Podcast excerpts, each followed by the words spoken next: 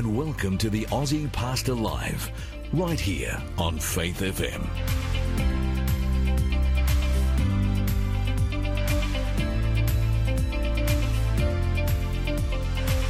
G'day, my name is Lloyd Grolleman. I'm the Aussie Pastor. Welcome to our drive time, afternoon drive time program, July 26, 2022. Hunty, G'day, mate. Hey, listeners. welcome. It's good to be here as always. It is. You feeling good? Feeling good. Recovered from the flood of a few weeks ago? Ah, no. God was good to me. The place went under 1.6 metres. But I had yourself, but I had my brother, Yep. my two brothers, my cousin, Yep. and John helping me. Yep. And I was very, very grateful for those five guys. Yeah, they worked like machines. It was really, really good. Was. Um, and now I probably got, I don't know, six or seven Sundays left to get it back to a place where I would be happy. I've got to put um, metal sheeting up now where the gyprock was in Yep. the entrance of my house. Yep. So that if it floods again, all I've got is metal and not yeah, gyprock. let the water drain. Yeah, Yep. let the water drain out, no damage. As I mentioned before, after this flood, the big deal, and it was a huge deal, was the mold. I never seen anything like it, Hunty. Mm, yeah. So another week or two yet, uh, I'll get around to it, and I'll start on my Sundays, and Yep. I'll get right in to fixing that. Then there's the up. outside too, mate. We've got to move those logs and all that stuff that floated in. Yeah. Yeah, something, So- nothing. So that no, that is a big deal. Have to get the chainsaw onto that, and I'm probably more concerned about the inside than I am the outside. Yeah, that mold was standing on those on those walls. Oh, it was very. In, in Mm. fact, um, I've got to go out there and, and clean the windows because there's mold on the windows Oh, too. dear. And the only way I can think of that, I, I haven't talked to you about this, Hunter, yet. But if you're going to clean the windows, can you hire like a cherry picker? Yes, Does, does, absolutely. Does that sit on uneven ground? Easily, easy. Yeah, they got hydraulic stabilizers that come out. Well, I hope I hope it's not too expensive because I think I'm going to have to get one for a day, and then I'll put you in it. I won't go in it. I'll I'll stay downstairs, Okay. and I'll hand you up the Well, I'll happily, I'll happily tow it across and get it going for you. yeah. So, oh, look, it's been a big deal. I know it's a few weeks uh, ago now, but when you have a, a flood like that go through your house, it, it, it has a, a deep impact on Well, you. it does on us. We lost our TV studio. Yeah, and Matt, it wasn't the only thing we lost. But as Mm. I said Mm. before in the previous program, at least we got all the equipment going. When I say equipment, tractors and ride-ons and you know even the Generators generator. water pumps that was amazing that that generator because you were really worried about it. You said, "Oh, there's, there's going to be issues with this." I thing." was con- concerned. We dried it out. We got it going. The moment it got going, my brother went and got a drill. and Yeah, ba- uh, yeah, electric there. drill. Yeah, And off she went. I thought, man, God, you are. This has been a disaster, but you are so good. And he is, isn't he? absolutely. Even in the disaster, he's good. And as I mentioned to our listeners uh, a week or so back, we've got this reasonably new studio that's been given to us by Mr. Schofield, and we're very, very So grateful. for that. Oh yes, He's a good man and very generous. and we're starting to make it feel like home, which is good. Well, you've got a little bit of work to do on it yet. A Uh, lot. You've, got the radio kind of finished, but even that's going to change. The next week or two, you're it going to is. build a We're going to make it better. television studio in here. Hey, we've got a great program coming up Too today, early. listeners. Too early. Too early to Call tell. the. Yep. too the handbrake's Yep. in full force. Well, what happened on this day? You forgot about that, didn't you? I wanted to tease our listeners with who's coming July up. 26. Yep. What happened on July 26? Some big things. 1267. The Inquisition was formed by Pope Clementine IV, the infamous Inquisition, which was responsible for the deaths of thousands and thousands of people, some followers of Christ, many not. And that was found in 1267. 1775, I like this, the US Postal Service was established by the Second Continental Congress and Benjamin Franklin. You've heard of him I have. was named the first Postmaster General. To this day, the Postmaster General's an important job in the United States. Well, that began this day, 1775. 1788, New York, you've been there, Mm. Became the 11th state to ratify the U.S. Constitution. It means they became the 11th state to join the Union. Cool. Yeah, fantastic. Uh, what about this one? The capital of New Zealand moves from Auckland to Wellington back in not. I do remember actually that it did move. I'm trying to. I was supposed to write this down. Was it 1964? Was it? I'm going to get back to you on that because I know. didn't write it down, but it happened on this date somewhere back in the. I was just surprised when I first learnt that piece of information. Why would you move from a warmer climate down to a blizzardy Arctic climate? Wellington's a pretty pretty place. It genuinely is. Now, let me stir up my New Zealand friends by saying it's colder than the freezer in my house. It is windy. And it's windy. I remember landing there one day. I thought I was going to die.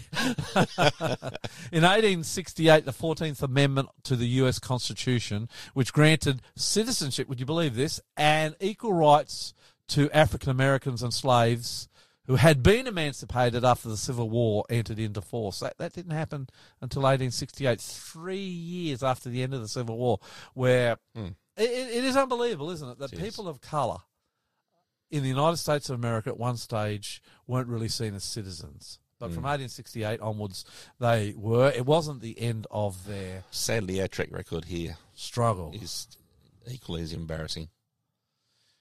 Yeah. Mm. In 1919, on this day, the Chicago race riots. It was ignited after a young black man was stoned and drowned in Lake Michigan for swimming in an area reserved for whites. That just goes How to show. disgraceful is that? Look at that. From 1868 to 1919. 100 years ago. they were having trouble and still are. In 1948, US President Harry S. Truman signed Executive Order 9981, which abolished racial segregation in the US Army. That didn't happen until 1948. Crazy. Have you been to the Maldives? Yes. Have you? Yes. Beautiful islands. man. Spectacular. Well, in 1965, the Republic of the Maldives gained independence from Britain. Okay. So this is a big day for them. Cheers. Happy would you- Independence we, Day, We say yeah. Happy Australia Day. Would you say Happy Maldives Day? Oh, I- happy I- Independence Day. That's what they say in the I US. Yeah. Yeah. And Yeah. 2020, I don't know whether you've ever heard of her, American actress Oliver de Havilland, who won the Academy Award Olivia. for her performance. Olivia de Havilland. I What have did I heard of say? it. Oliver. I said Olivia. Oh, did Didn't you? I? Did I ah. say Oliver? Doesn't matter. Olivia. oh, man, I don't even know what to say half the time. That's dangerous. who won an Academy Award for her performances in To Each His Own and The Heiress. She died. Do you know how old she was when she died last No in idea. 2020? 104. Good on her. I don't reckon you or me are going anywhere near this. so a pretty big day in news. It is. This particular day when you look at history. Now, Hunty, Now it's time for me to you tell you, share with us what is coming on we this managed radio show. we managed to get back Simon. I don't know if you remember Simon from last week. I do. We managed to get Simon back for later this afternoon. I'm looking forward to interviewing him. and his story, it blew me away last week. He has two more stories that are very, very moving. This guy has lived some life. Looking Yes. forward to that interview. Yeah, me too. And we've got Harold, our resident historian. Yeah, and he's going to bring us another story from history on a guy. His last name was Cameron. This is an exciting interview, Hunting. Now, we are glad you're here. We pray that God will bless you. I want to start for prayer. Dear Lord Jesus, be with us in this program. I pray above all else and above everything else that your name is lifted really high and that our listeners will see you and all your beauty and your glory and your power is my prayer in Jesus' name. Amen. Amen. You're listening to the Aussie Pastor here on Faith FM. This is a song I've been singing since I was a small boy. It's an oldie, Yep. but as my mum and dad would say, it's a goldie. Goody. Oldie the- and a goldie. Yeah. Yeah. Or a goodie, or whatever you want to. Isn't the love of Jesus something? Isn't it something? And it is. Isn't it something wonderful?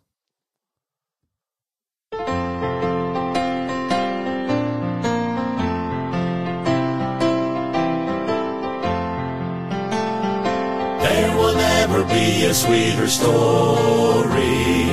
Story of the Savior's love divine. Love that brought him from the realms of glory. Just to save a sinful soul like mine. Oh, isn't the love of Jesus something wonderful? Wonderful. Wonderful. Oh, isn't the love of Jesus something wonderful? Wonderful it is to beyond all human comprehending. Love of God in Christ, how can it be? This will be my theme and never ending. Great redeeming love of Calvary. Oh, isn't the love of Jesus something? Wonderful, wonderful.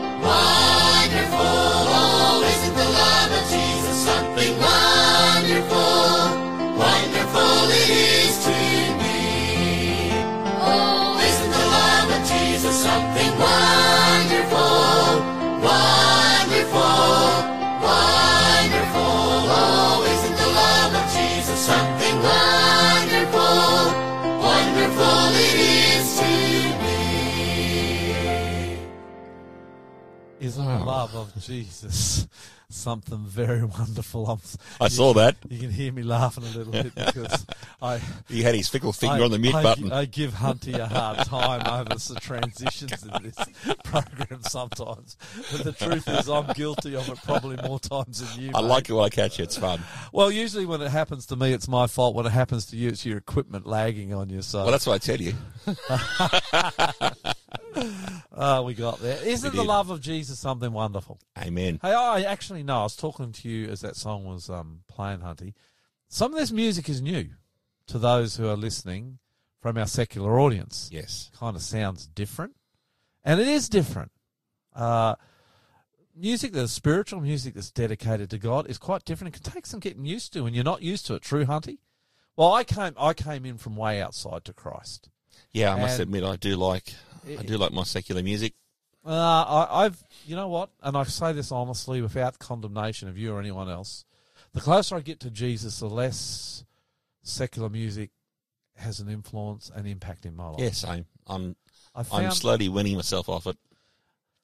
I haven't even tried. I just, I don't know. I just find that a lot of the stuff, and I won't name it because I don't want to be vindictive or judgmental, but a lot of the stuff I used to listen to, it just has no, um, what's the word, traction No in my appeal. life Yep. anymore. Hunty, and that's without judging anyone else. Of course. I actually recognise music's pretty powerful. But if, if you're listening to our station for the first time and you're into some of these programs, because uh, I remember when I first came to the Lord Jesus Christ, some of this music sounded pretty weird.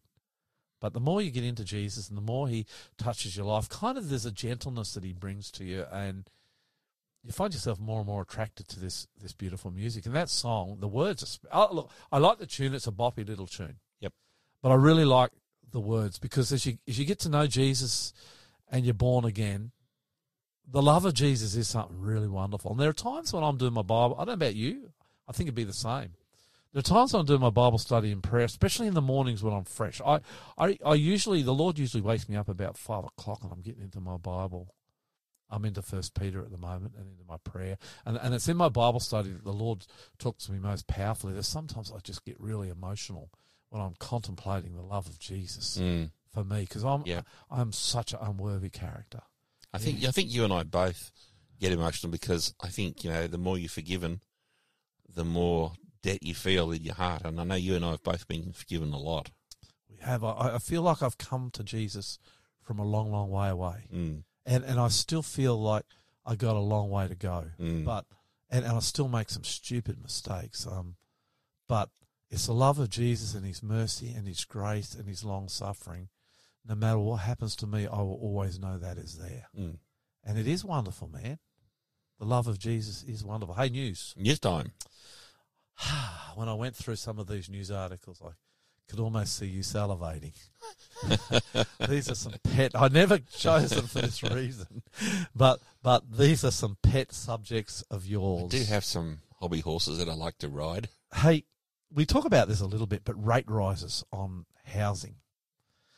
One of the things this article that I was reading um, in news.com made very clear is that the governor of the Reserve Bank, up until just a few months ago, had been telling home borrowers that there would definitely be no rate rises until 2024.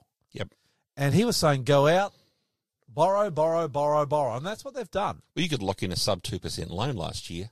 There are a lot of there are a lot of people where I live who have got loans upwards toward one million dollars. Praise God, I'm not one Mm. of them. I actually financially couldn't cope with that. I'd roll over and go broke. I just don't get the wages to cope with those sorts of loans. Yep. But there are ordinary wage earning Aussies who went out and took these loans Yep. on the advice of the Reserve Governor of the Bank of Australia that interest rates would not go up until 2024. Mm, And this article, pretty scathing actually, mm. attacks the Reserve Bank and says, well, you gave wrong information to Australians that they counted on, Yep. and now many of them are under severe financial strain. Well, they're saying over the next week or two that people with what I call a McMansion, a six seven hundred thousand dollar mortgage in Hey, mate, mate, mate, let me hold, let me haul you up right there. You don't need a McMansion for that. Brick home, single story, one bedroom. Well, they're a million one, not dollars one now. bedroom, one garage. And, uh, You and I have talked about this on this Mm. show before. How offended I am at a one garage house. yes, me too. But, but with one garage, uh, they're paying up to a, million dollars. They Yep. are not Yep. McMansions, my friend. McMansions are going for two and three million dollars. Well, any either way, if you've got a six or seven hundred thousand dollar mortgage in the next few weeks, your mortgage could have gone up over a thousand dollars a month. is it a betrayal of the Reserve Bank?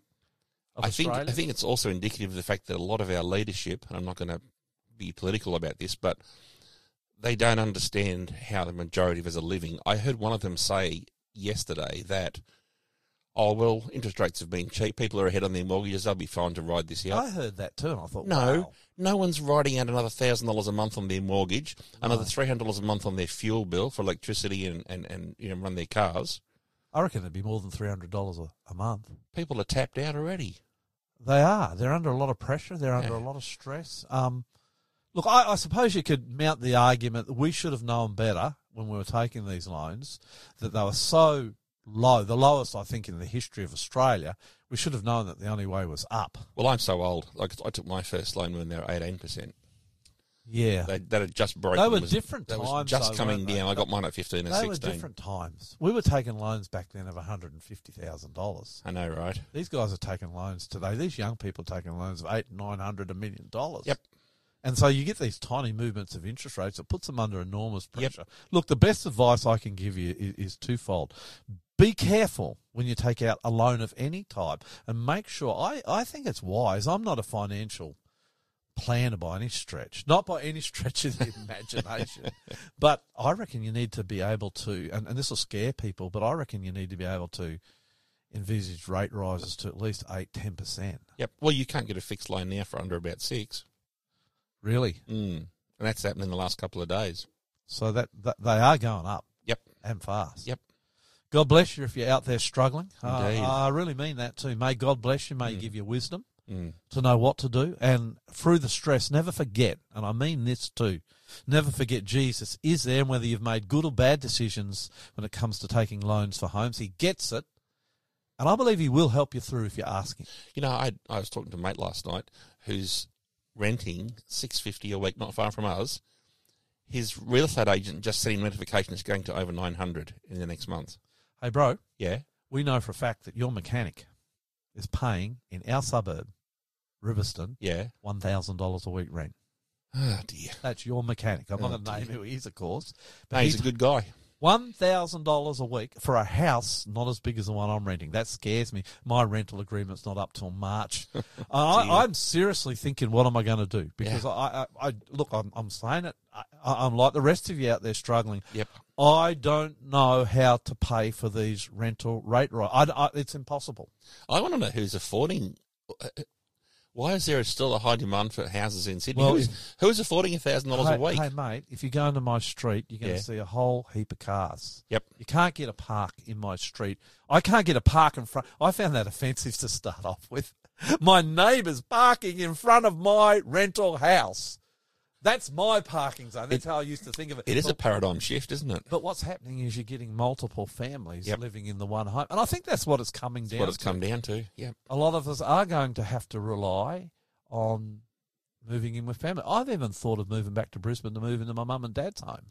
You know, I was when I moved from Riverstone, I was just doing my last drive around the suburb on a Sunday. A lot of the garage doors were open, and I was so surprised. A lot of the garages have been fitted out as an extra bedroom. Yeah, yeah. Well, that's to fit multiple families. Yep. Look, it's not such. I don't think we should criticise it. I don't think it's a bad idea. No, no criticism from me. Good on you. Yeah, yeah. I, I think it's coming to a time where we are going. If we've got family, we're going to have to rely on family together. Yep. United, we'll get through it. Yep. Um, but there are many out there who don't have family. Oh, look, I don't have family in Sydney. I don't have family, mate, within 1,000 kilometres of this city. Mm, That's why I've been thinking about Brisbane. mm. Can we still do the radio program from up there? Of course, it's an internet connection for us. What about this one? Outrage at Qantas price rises. Now, the outrage, if you read I'm outraged. of course. Of course. The the outrage is not because of the Qantas price rises. I think people understand that. The outrage is the Qantas executives giving themselves huge bonuses up Yes. to a million dollars Yes. while raising prices. Yes, I mean, I understand that fuel prices have gone up. I understand that there's ridiculous staff shortages due to COVID and other reasons, and there's a lot of recruitment issues. I fully understand that, but I also want to not to forget that the government bailed out Qantas with a lot of money. And now for me to be seeing them offering executives million dollar bonuses, I think, well, that's basically just giving taxpayers dollars to their executives, really. It's not like Qantas has done that outrageously good in the last year or so. Now, look, to be fair to Qantas, how could you do good in the middle of a COVID 19 pandemic? It's impossible. But it, it is a bit rich, I suppose, when you. I don't see- think that passes the pub test. Do we have pub tests on the That's Christian an- show? That's an Australian saying Oh, that means when guys get around the pub and chat about it, basically everyone is disgusted or displeased. And I think a million dollar bonuses to a company that was just bailed out by the government does not pass the pub test. apparently Qantas went within eight weeks of being broke. And that would have been a tragedy. I'm glad we have a national carrier. Well, they're not really a national carrier. No, and I'm sad they're not owned They're- by they're- Australia they're, still. They're just uh, another company. private company. Mm. I mean, they're no more national than. Did you know you can fly to Fiji for less than you can fly to Alice Springs from Sydney right now? Well, there's a reason that this come well in, in the next day or two. You and me are going to get in a car and drive to Perth. Yes. Uh, actually, it's not because of the airfares. We're going to do some work on the way across. Uh, okay, uh, moving on from Qantas. Yes. Aussie homes are too cold. Here we go. My favourite hobby horse. apparently our houses just aren't built. Uh, interesting to me, you've got the Poms, the English over there. They've been going the last few weeks through these massively hot days. Yes. Their houses are not made for the summer. That's Ours right. are. That's right. I- I well, they are. They're double glazed. They just don't have air conditioners. Well, apparently they're struggling. Y- You can have a 45, 50 degree day in a lot of Aussie houses, certainly not all, but the ones that are air conditioned, you're going to be okay. Kind Correct. of. Correct. Like, on the 50 degree days we have, and we've had a few of them here in Sydney, I have noticed the air conditioning really struggles. Struggles. yeah. Oh dear, oh dear. But but apparently we our houses are too cold in winter, and some of our older folk, pensioners who are not um, confident in being able to pay their power bills. Usually, by the way, they can, Hunty. They're just. Let me let me explain. I, I, I see that fear in my mum oh, and Oh, dad. yeah. Oh, who yeah. can pay for the power bill, but they don't put on their they don't put on their their heater because they're worried about the power. Well- bill. And apparently, some of them are dying. Let let me give you some history. Houses through the 50s, 60s, 70s, and 80s were built cheap, not double glazed, not well insulated, and not protected from the elements because it didn't matter. If it was cold in winter, you just put a heater on. Power was cheap. We have plenty of coal and plenty of power. Well, power's no longer cheap. No, So we need to rethink our houses. They need to be insulated in the roof, double glazed on the not windows. so easy, bro.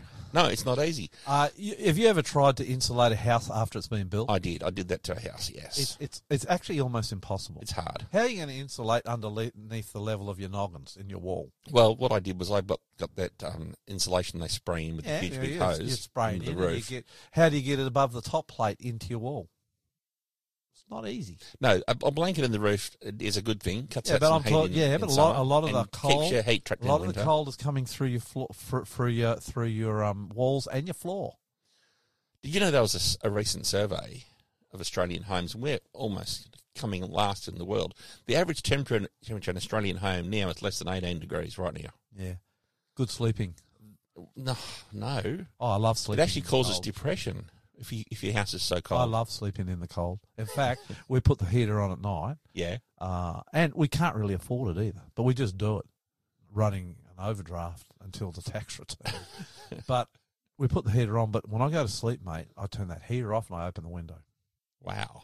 well, I'm under two doonas with my wife next to me. Well, there you I'm warm as a bug in a rug. But the but the reality is, um, there are a lot of people suffering at the moment. I mean, the other week, someone in Sydney tried to put a, a barbecue heater, a barbecue into Yeah, their read that. lounge to heat the house up, and nearly poisoned themselves to death with gas. Yeah, serious stuff. Um, good news story. You want some good news? today? Yes, please, some good news. time for some? I mean, we've talked Yes, about please. rate rises, Bring me some good Qantas news. outrage, and cold Aussie homes. Yes. How about this one? After 399 days, and I say, praise God, a man leaves hospital finally recovering enough from COVID to go home. Yes, thank goodness. So don't ever tell me COVID's not real, that it doesn't have an impact on people, and it isn't causing anxiety, stress, sickness, and sometimes, unfortunately, even death. This this guy- poor guy.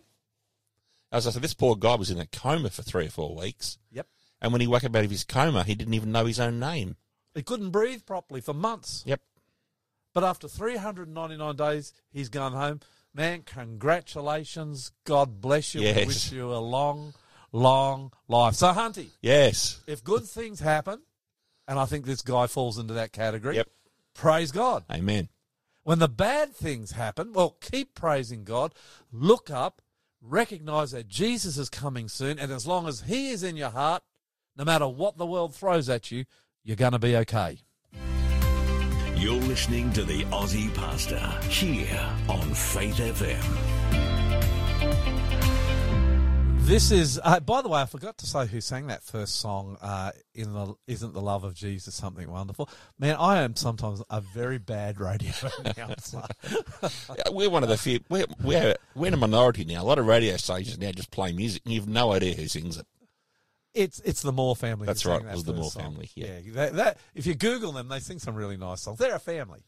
Do you know? Uh-huh. do you know who's singing this next song? I do. Oh, good. Uh, the Collingsworth family. This is another family, but these guys are top line. Yes. If you look at an American spiritual music, religious music, music that's dedicated to Jesus Christ, these guys are the very top, and they sing beautiful. And by the way, beautiful music. And this song, Hunty, isn't the love of. I'll show a little bit of love and kindness. Love this song. Uh, my wife is one of the leaders in the music in our church. Sure is.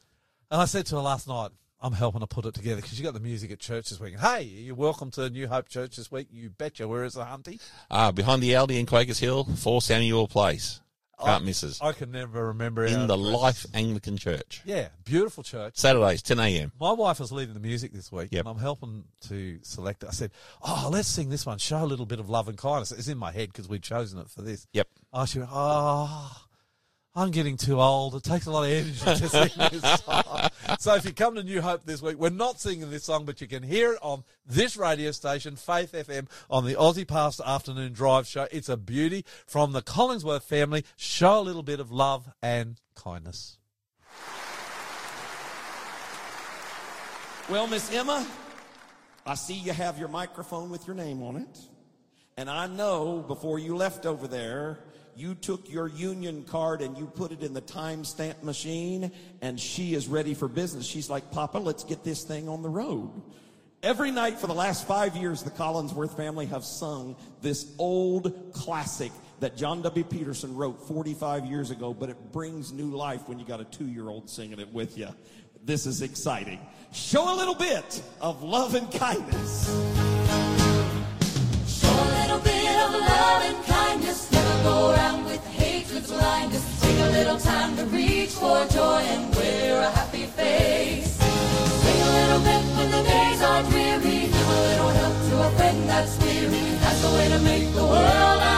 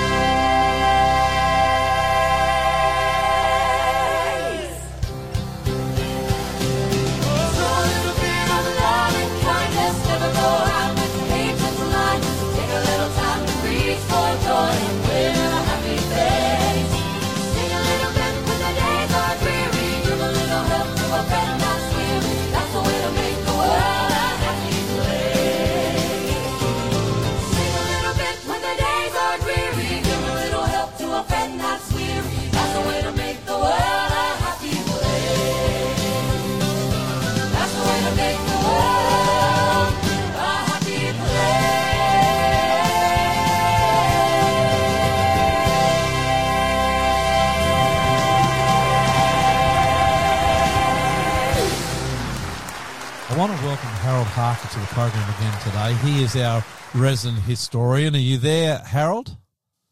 Yes, I am, Lloyd. It's great to be with you again with another fantastic story. This is a fantastic story of a man called Richard Cameron. But before we get there, I call you our resident historian because, in fact, you are a historian in some ways. You've led how many trips, mostly of pastors and teachers, to Reformation Europe?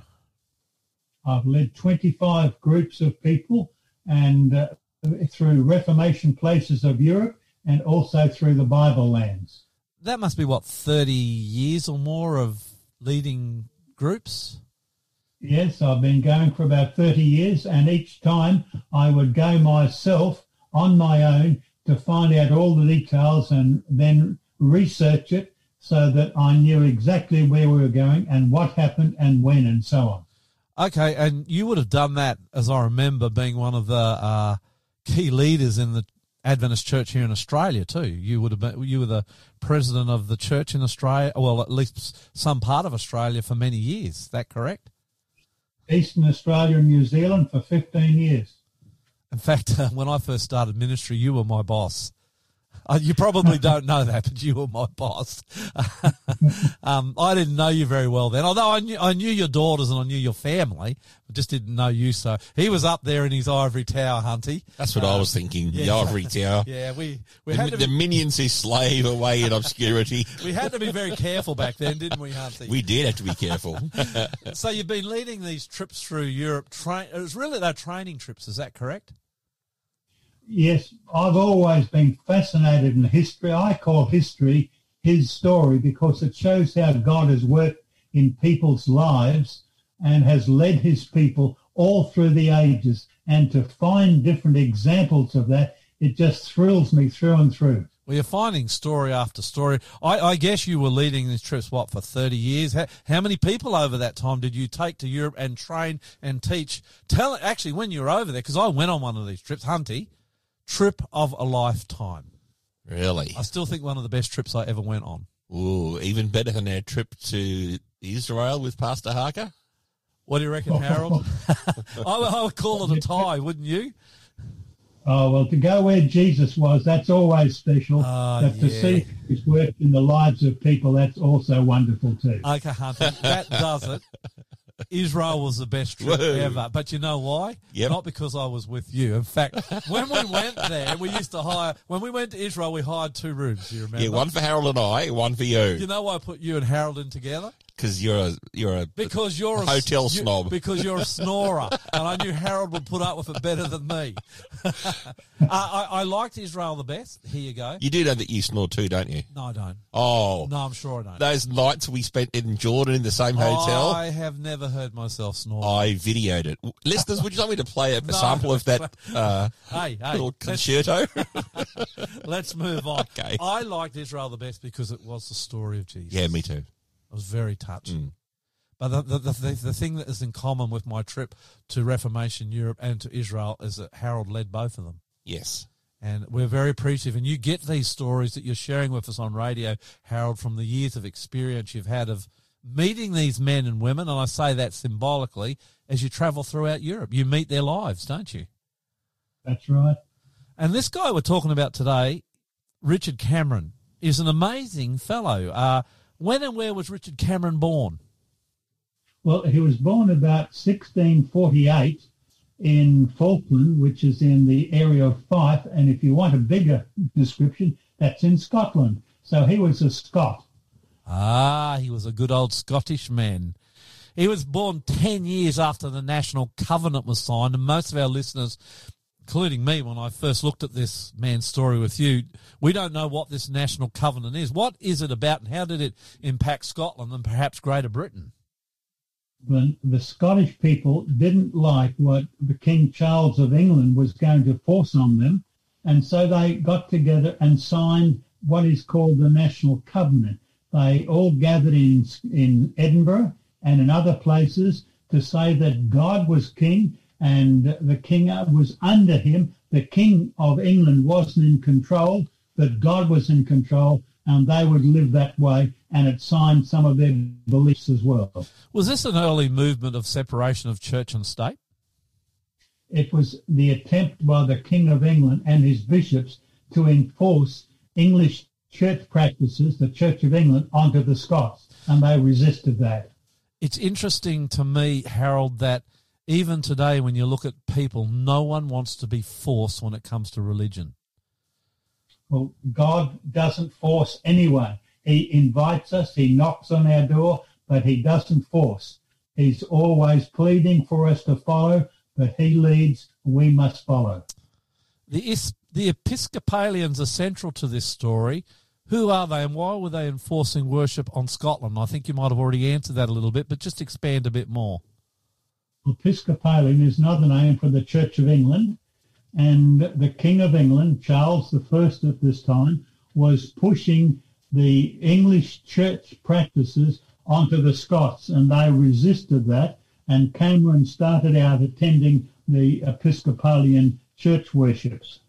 So, in some sense, this is not a lot of the stories we look at. It's Roman Catholic v Protestant. This is actually Protestant v Protestant. That's right. But you've got the Protestant Church of England using the tactics of Rome on the burgeoning Protestant Church of Scotland. Am I seeing that right? Yes, it was the high. Ch- the Church of England has the high church and the low church. Low church is more evangelical, Yeah. but this was the high church practices with the bishops in control and the king over the bishops. Just for interest's sake, the Anglican Church in Australia would be more low church. Is that correct? Yes, but you do have a mixture in different places. Okay. So if you look at the Adventist Church, it'd be more like the Anglican low church than the high church. Yes. Yeah. So the Anglican low church is perhaps, am I right in saying more Protestant? Yes, probably. Yeah. Okay. Um, let's go back to Cameron. He's a young man. What career did he first embark on? Well, he started out as a parish school teacher, and uh, so he met with the kids of the area, and that was his first job in life. Okay, and, and I found this interesting. He actually taught the children of a famous Scottish novelist. And this guy, you're talking world famous even today. Tell us about that. Well, Sir Walter Scott is one of the highlights of the Scottish um, uh, writers, and this guy, Richard Cameron, he had to tutor his kids. But it didn't go real well in the end. No, it didn't, because uh, Cameron was following what became known as the Co- Covenanters, and these Presbyterian uh, Scottish pastors had left the church and would have meetings out in the hills and the dales, and Cameron was following them more than the Church of England. These Presbyterian Scottish pastors, again, and I want to just talk about doctrinally, they were more Protestant than their Anglican brothers in England. Am, am I am I getting that right? Because it's a sense I get that the Presbyterian Covenanters were very biblically orientated. They were looking at the Bible to give them their doctrine and their faith, even more so than their Anglican brothers who perhaps had started the, the revolution, the Reformation in, in Britain. Sure, maybe we should talk about the Covenanters another time too and go right through it. Yeah, I think I find that interesting. So, who were these Presbyterian preachers? These Covenanters? Well, they were they were the Presbyterians who were resisting the inroads of the Church of England what? Why? Why were they called Covenanters?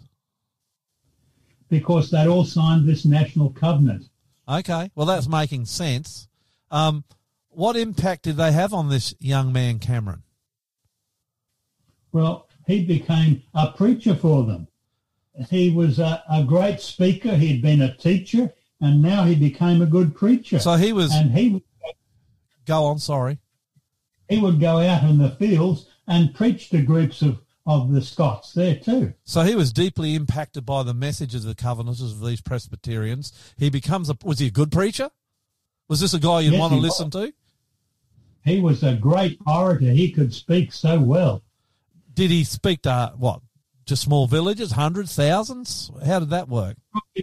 Probably hundreds because it was a uh, illegal to meet like that, and so you met in small groups in private so that you wouldn't be caught. At the time this is happening, is Scotland mostly Catholic, Anglican, or Presbyterian? it was mainly uh, Anglican and the Presbyterian, although there would have been some Catholics there as well. So you've got the Covenanters of Presbyterians really starting to shake Scotland, and Cameron was a part of that great movement. Yes, they were very strict people, these Covenanters. They lived a high moral life, and uh, so that's where he was in that group. So he was pretty serious. This Cameron was pretty serious about his faith. Oh, yes. So what? And uh, yeah, go. Sorry. go on. I was going to say, what Go on. doctrine of the Anglican Church did Cameron disapprove of so strongly? What was it that really sent him into the Covenanters' fold? Well, they had to come and say, God bless the king, making the king of England the highest person in their beliefs. And they objected to that because they saw Jesus Christ as first and the king would be second, and he didn't like that. So they weren't against the king; they were just saying God is the King of the Kings. Yeah, but they would refuse to say, God save the king Oh, uh, in that way, you see. okay. Well, they they do take it very seriously. Hey, just for interest sake, do we know what you, you said? He was a good preacher. Do we actually know what his preaching was like? Was he fiery? Was he quiet? Um, what sort of preacher was he? He would have been a fiery one. He gave it his all. Well, I think Hunty, if he was a fiery one, we'd be happy to have him come to New Hope. Yeah, we would wake them all up. Uh, what did King Charles II of England do that caused Cameron to flee his native homeland for the Netherlands, which in those days was a long way away? Well, it was to make the King of England the head of the church. Cameron wouldn't accept this, and so he went. He left the country and skidded across to uh, Netherlands and stayed there for some years. This theme keeps coming through. They are very, uh, really spiritually offended at the idea that the King of England is head of the church and not Christ. I mean, I keep hearing you say that is the theme of the conflict between these two groups. Um, did he ever return to Scotland? Yes, he came back in 16, in 1680, so he would have been then about 30, 32 years old. He's still a young man. What was this? Uh, yes, he, What was this Sanquhar? Now, did I say that right? Declaration. So, yeah, well, he with uh, another group, he rode into this town and he nailed up on the the post in the town all this declaration against the king, who claimed to be the head, and uh, that sort of draw the ire of the king and all his soldiers against him. It was it was a statement of war. He's looking for trouble, really, isn't he? You're right. And at this time, the King of England had a lot of power in Scotland. Oh yes. Yeah. Some say that Cameron had the gift of prophecy. It's possible, isn't it? Well, it's possible. He made a prophecy that the Stuart kings, and these were the Stuart kings who came from Scotland. Uh, James the Sixth of Scotland became James the First of England, and then Charles the First, Charles the Second, James. That line of kings, the Stuart kings, he said they're going to be overthrown, and that, of course, happened only eight years after he made this prophecy. So it is possible that God revealed something to him there. Well, it seems so to me anyway. Well, I think he could see that it wouldn't work forever, and the Scotland wouldn't accept it. It's interesting to me that it was actually Scottish kings on the throne of England who were trying to force Scotland to worship in a particular way. Um, kind of sad, isn't it? It is. Um, why was Cameron hunted by Charles II's forces so ruthlessly? I'm guessing the answer is because he wouldn't accept his his his, his authority in the church. And of course, they posted a reward, a massive reward for this guy. If anyone found him, turn him in. In fact, the Uh, reward was big even in today's real dollars, wasn't it? I guess it would be something like fifty thousand pounds uh, dollars today. I'd have to think seriously about turning you in for that hunt. 50 Yeah, 50,000. I'm not worth fifty thousand. So he's hunted ruthlessly by Charles II. Did he get him? Yes, they found him once. The uh, he was with a small group of followers. They were going to have a little prayer meeting and a sleep out in the middle of nowhere. I've been to the place. It's called Aird's Moss, Moss and a, a bunch of English soldiers, dragoons. They came and they found him. Do we know how they found him or not really? Was he betrayed or? Well, they, they were going everywhere, and this isn't too far from the road. You can see it, and the group must have been there. And oh, there he is. So they were just at him. And was there a fight? There was a fight, and uh, he said, "Okay, uh, Lord, spare the green, take the ripe." And he said to his brother, "Come, let's fight it out for the last. This is the day which I've longed for, the day I've prayed for, to die fighting against the Lord's avowed enemies." So he knew. Wow, he he, was a real fighter. he knew he was doomed. He was. It was. It was more. Uh, he outnumbered, totally outnumbered, and he knew he would die. So he was killed. He was killed. In fact, they more than killed him. They hacked off his hands, hacked off his head, and took his head and even showed it to his father. And he said, "Yeah, that's my son." His That father was was in jail at the time too. Is that correct?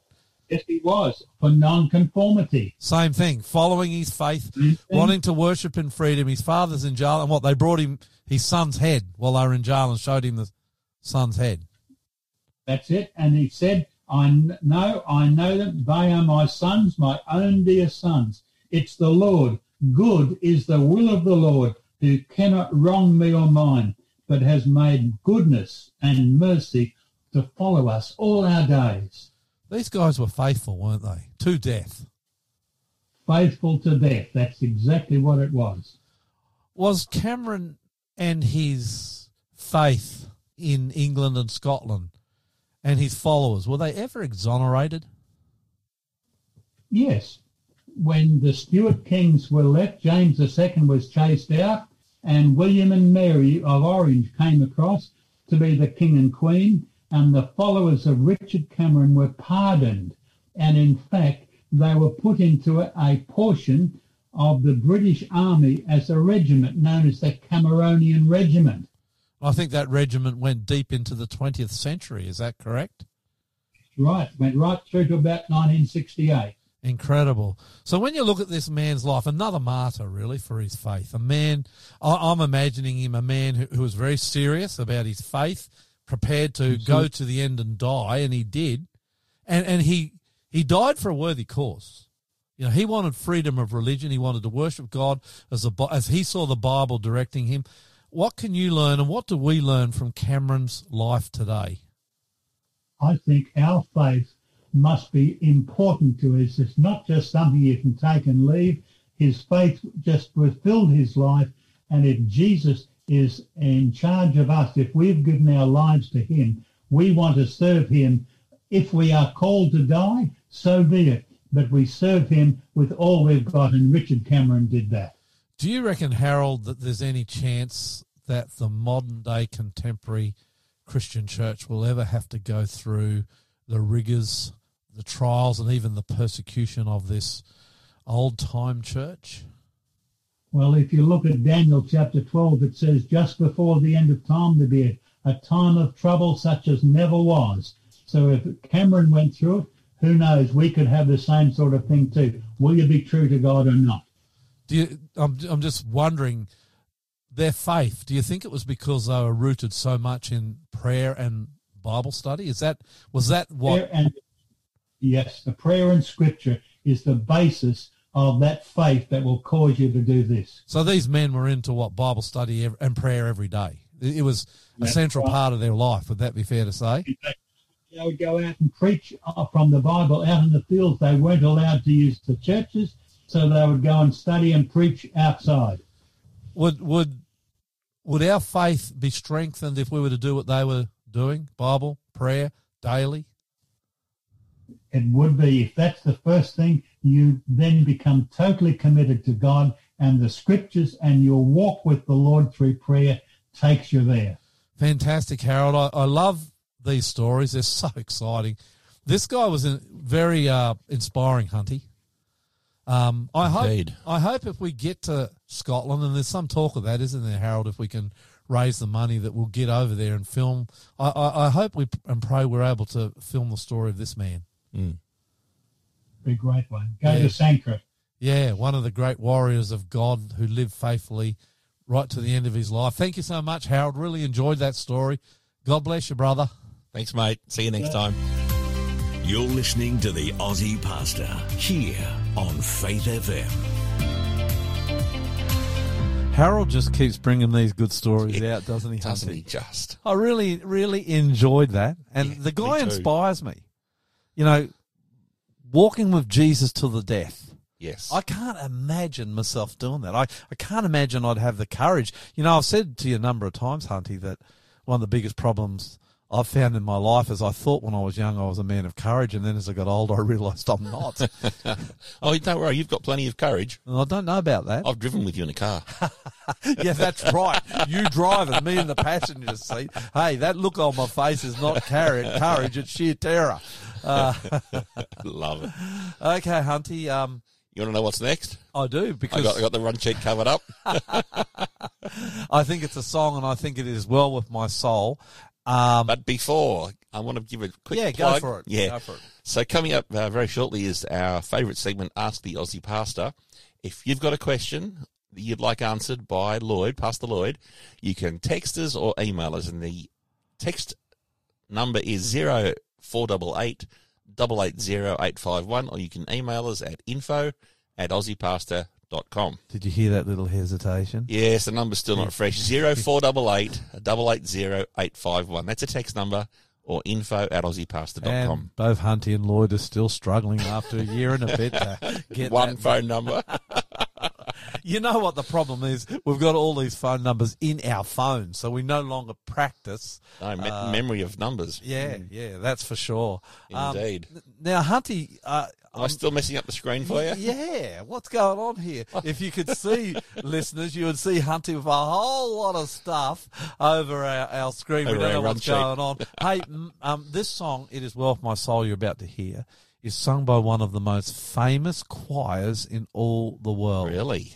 the Tabernacle Choir. Oh, of course. This is a wonderful rendition of a fabulous song. By the way, Hunty, we sang this song in church last Sabbath. And whenever we put this song up at New Hope, it booms. It's one of my favourite songs of It all time. it is a ripper. It is well with my soul. Written by a guy who had just lost his wife and I think three daughters. Don't hold me to that, but I think it was three daughters in the 1800s in a terrible boating accident Mm, mm. and he wrote this song in the darkest time of his life. And I, I, and I think when you listen to the stories that Harold Harker shares with us, often week by week, not always, but a lot of the time he's here fairly regularly, you're seeing men and women who go to their cross and die for Christ singing this beautiful song. No hmm. matter what happens to me, no matter what the world throws at me, no matter how dark it gets, it is well, it is truly well because I have Jesus with my soul.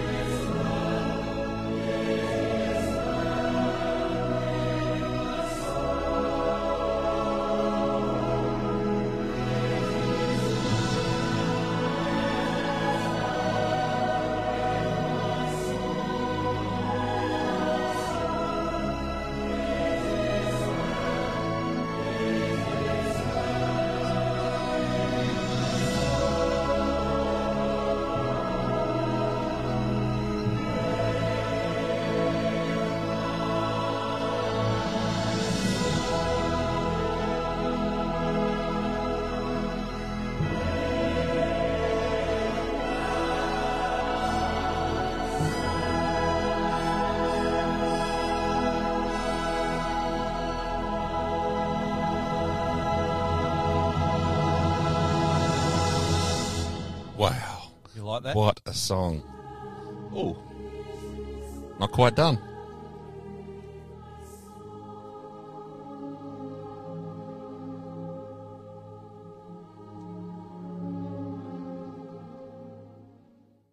Now it is. Do I get a point for that? Live radio. Live radio Don't listeners. so it's now time for Ask the Aussie Pastor. Are you ready, mate? Yeah, I think so. Now, this first question's a ripper. Yep. Hi, you keep stressing Jesus is coming soon. Well, Yeah. yes, that's I true. do do that. Yep. I'm wondering how soon, years or decades? My more pressing question, though, is if you're certain that the world will descend into absolute chaos fairly soon, wouldn't it be wise, given that we haven't started a family yet, to make the decision not to have children? Thanks. And it's from David. What a fabulous question. Indeed, it is. I struggled with the same thing myself. What, 30 years thinking- ago. You're thinking of having children or? 30 Am years I ago. miss- am I missing something? you and Jax want to. I literally extend, thought You want to extend your family? Stop it. 30 years ago, I asked myself the same question. Um, do I think Jesus is coming soon? Definitely. On what basis? On the signs. Yep.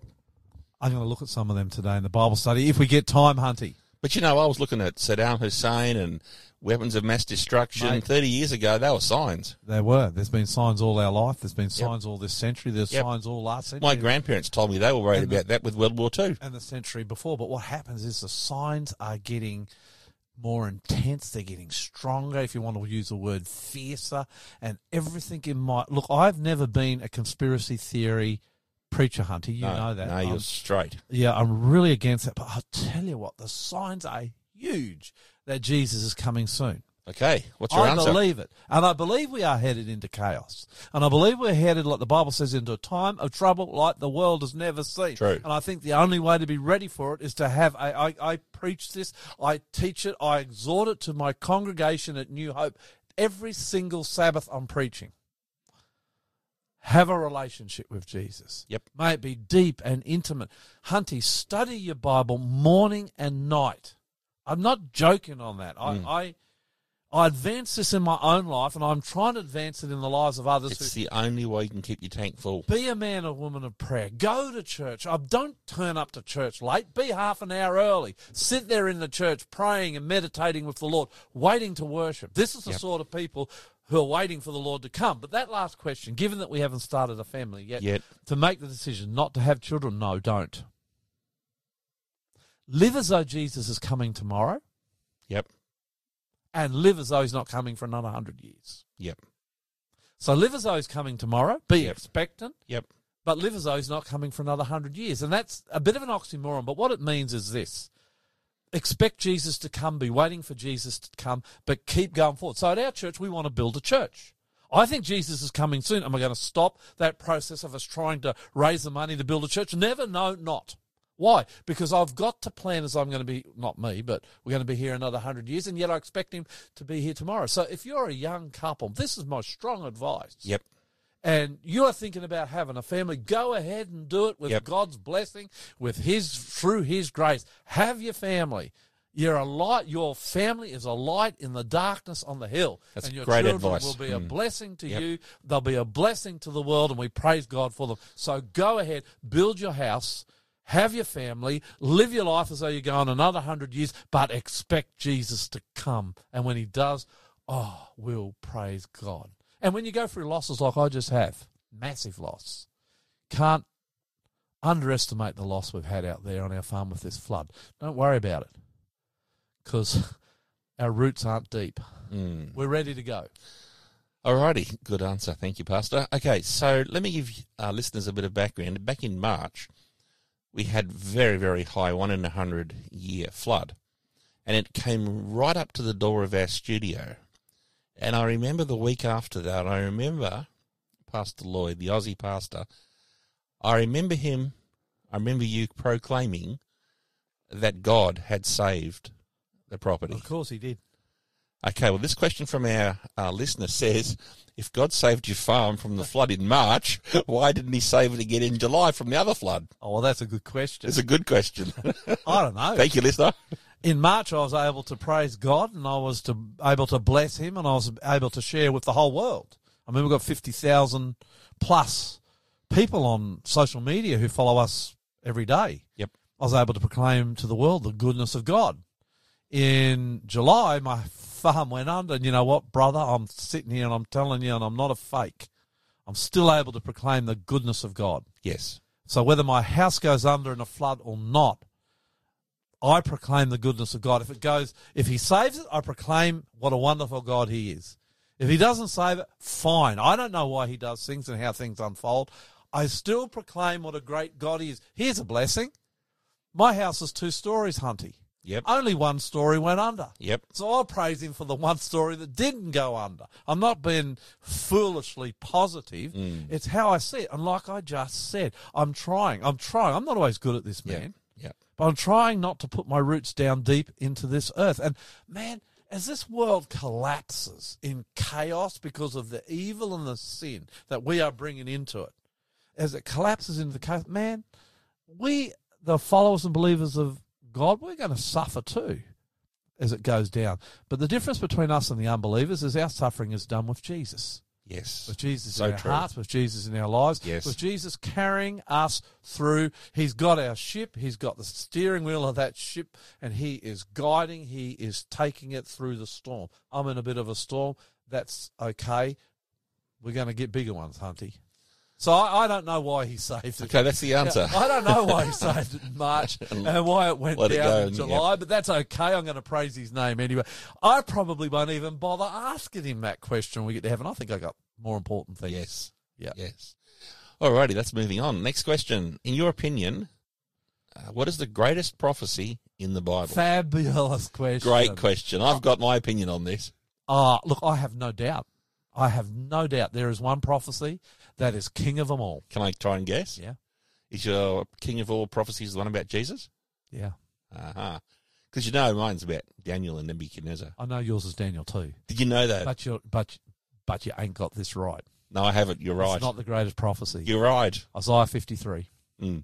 written 800 years before Jesus comes, identifying Jesus, what he will do, how we'll do it. It is amazing. And if you don't believe me, go and read it. And you'll just, man, it's prophecies like Isaiah 53. Daniel 2, your one, is a ripper too, Hunty. Mm, it's a ripper. Talking about the, the future of the world from Daniel's day right through to the second coming of Jesus. It's magnificent. But Isaiah 53 about our Lord and Saviour Jesus Christ, there is none better. It is a ripper. But you might have one that you think is better. Yep. And if you have, tell me Let us know. how they do that. Info at aussiepastor.com. Send us an email. Info at aussiepass.com. Email or Or you can text us. Uh, text number 0488 880 851. Tell us your favourite Bible prophecy. Yes, please. What you think is the most powerful. For me, it's always going to be Isaiah 53. For Hunty, it's Daniel 2. It doesn't matter. I actually have to agree that the prophecy of Jesus does. Ooh. Yes. Even though the King Nebulon's my favourites, I think you're right. The most important one is about Jesus. It's a ripper. yes. Okay, mate. Right, moving on. Um, does the Seventh day Adventist Church come from a date setting past? Oh, says William Miller. Someone knows something about it. Someone knows us. Uh, yes and no. Yes and no, exactly. Um, William Miller in 1844 made a prophecy. Now, 1844 is, uh, what, 54, 19 years before the Seventh day Adventist Church, church even came into existence. That's right. But he made a prophecy that Jesus would come on October 22, 1844. Of course, he didn't. There are many of our pioneers who got caught up in that movement. Yep. But it wasn't a Seventh day Adventist movement. Uh, and a lot of people get confused on that. Mm. This happened in 1844. Our church didn't even start until 1863. Yep. So, um, does the Seventh Day Adventist Church come from a no? It's in our, it's in our It's in ancestry. our past because some of the people that did set that date ultimately end up joining but there us. are a lot of other churches and organisations that came out of that date-setting movement. That's true. um, uh, Mormons, JWs, uh, some Unitarians and Congregationalists. There's a whole heap of them come out of that. And there was a whole lot of Adventist pioneers who were not involved in that date setting fiasco, man. Some of them were, but they weren't. And the Adventist church has never, I mean, you need to know this, we have never set a date for Jesus to come. Why? Because we know you can't do that. Correct. We know what Jesus says. No one Thief knows. in the night. no one knows the day or the hour that Jesus will Yep. come except the Father. Yep. Mm. There's a short answer. There's to a short mate. answer. Good. Yep. All right. If God is alive, like you say, then why don't I hear him speak to me when I pray? Oh, that's a good question. There's some good questions today, Hunty. Absolutely. Um, I don't hear God speak to me when I pray a whole lot. Do you? No. I, I don't have the experience like But like like our friend. Um, God did speak to me once. yeah, but Very once clearly. fifty-seven or Mm, fifty-eight true. years old, bro. True. Mm. Um, the guy we interviewed, who heard God speak when he was in the shower, uh, he was about, yeah, he he was about to um, commit suicide a week. Oh, last week. back. Oh, yeah. last week's praying. Yeah, yeah. Simon. Um, Simon, he heard God speak, he did. That's true. and very Mm. clear and very loud. Um, I have never really heard God speak loud like that ever. Mm. And a lot of people say, oh, I can't. he- uh, When I pray, it's like I'm talking to myself. And look, faith comes by hearing. I think it's Romans, Romans somewhere. Faith comes by hearing, and hearing comes through the word of God, which is the Bible. So faith comes by hearing. So you do hear God, and that hearing comes Mm, from from the Bible. reading Mm. the Bible. Look, ninety. I tell people wherever I go, ninety nine point nine percent of me hearing God's voice comes from the Bible. I get my direction. I get God's word in my heart and in my mind. It tells me all sorts of things when I'm reading the Bible. One of the reasons I know our ministry is going to be all right through the crisis, and man, have we been battered in the last year or so. Mhm. Mhm. One of the reasons I know we're going to be okay is because God says so. And where do I find that? When I'm reading my Bible. So God's voice to me comes through my Bible studies. That makes sense, Hunty? Yep. And that's biblical. Faith comes by hearing. Where's that found? Yeah, I'm And- just racking my brain. Can, can I look that up? yeah, you do that. Faith comes by hearing. Yep. And hearing, I should know this because I use it. I use it all the time, Hunty. This passage of scripture, uh, Romans ten seventeen. I knew it. faith comes by hearing. So you do hear. You've got to hear God if you're going to have faith.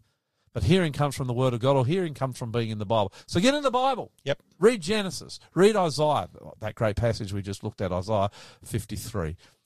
Read Matthew, Mark, Luke, or John. Read the book of Acts about the early Christian church. Read the works of Paul if you want to know how you're saved. These are, whenever you read in the Bible, the Holy Spirit comes into you, and man, God speaks in huge, thunderous tones. I know God's talking to me there. Don't mm, you worry. yeah. So that that that I, I would I, whoever wrote that question, I would say get into your Bible morning and night, genuine Bible study, and you will hear God. All right, last question for today.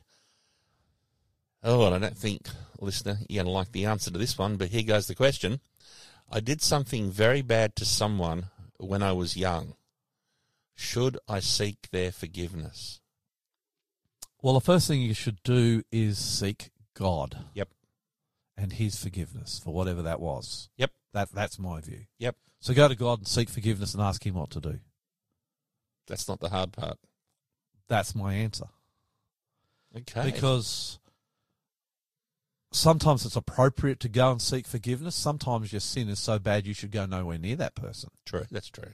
Yeah, and and so it I, I don't know enough about and that was a real question that come through to me and I don't know enough about that situation to know whether or not that person should seek the other person out that they've they've harmed and Mm. hurt does that it would depend so I would say seek God Seek God and probably He'll you get into your Bible study and your prayer and your Bible study, God will make it very certain what you should do from there.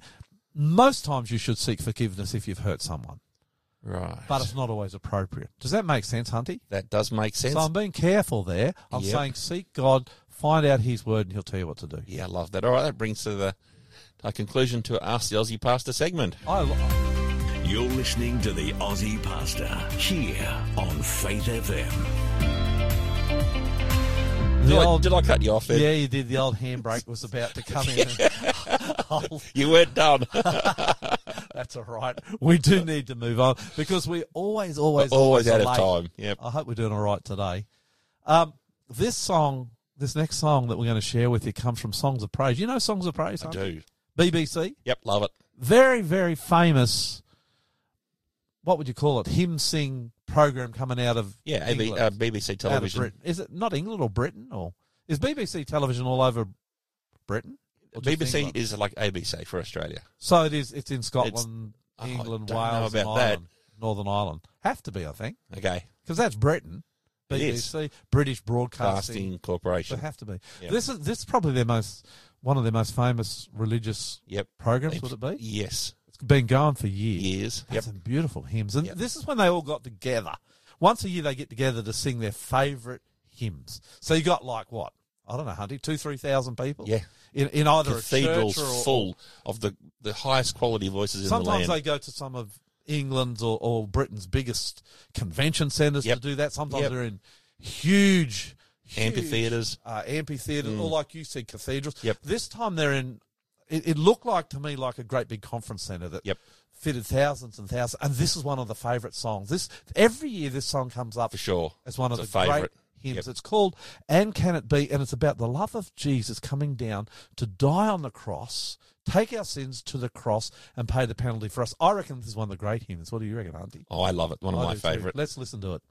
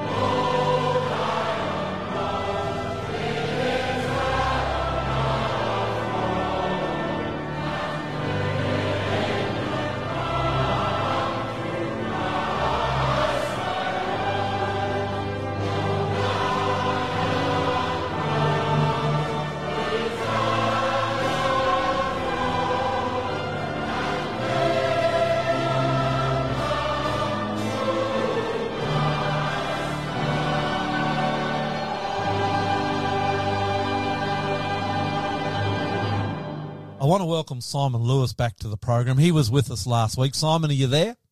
I am.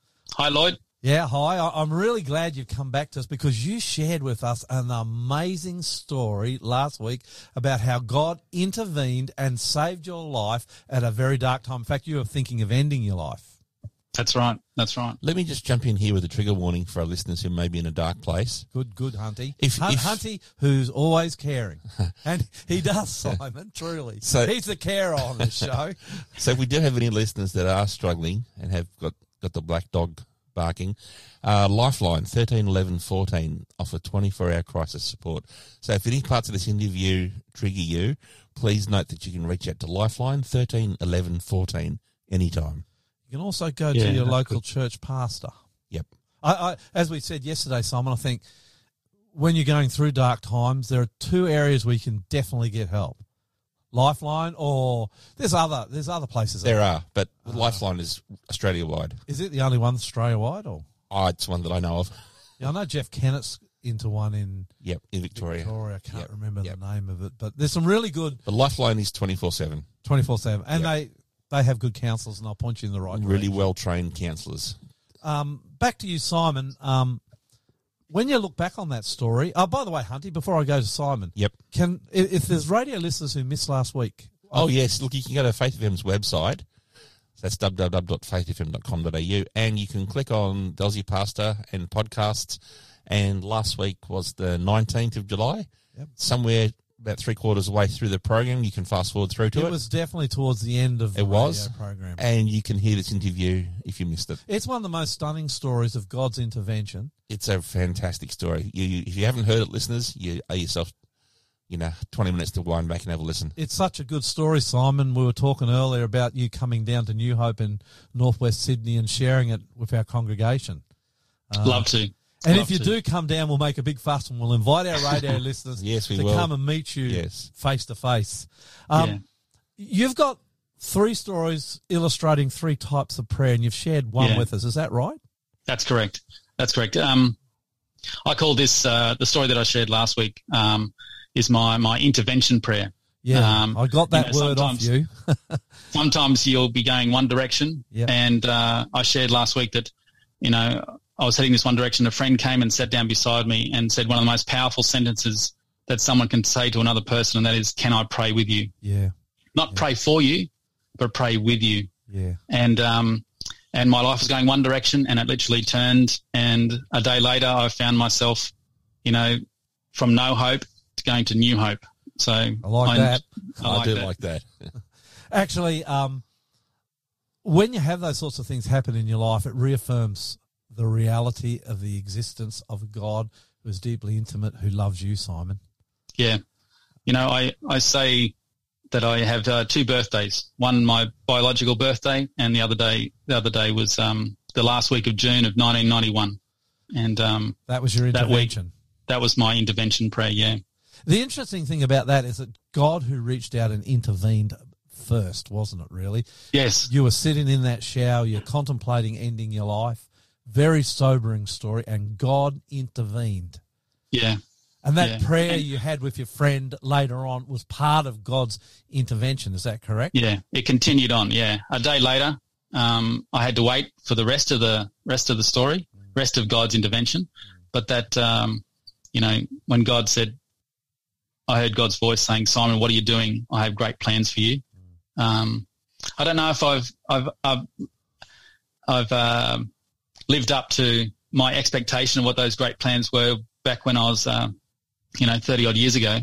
But um, uh, you know, God has a uh, an interesting way of looking at people's lives, and I've come to the realization in the last couple of years that God's great plans for me, what he what I heard his him saying, could mean that my daughters uh, end up being part of God's plan, Oh, sure. or someone that I told this story to might end up being part of God's plan. And so it might not be my specific life, but it's it might be I'm part of God's big plan.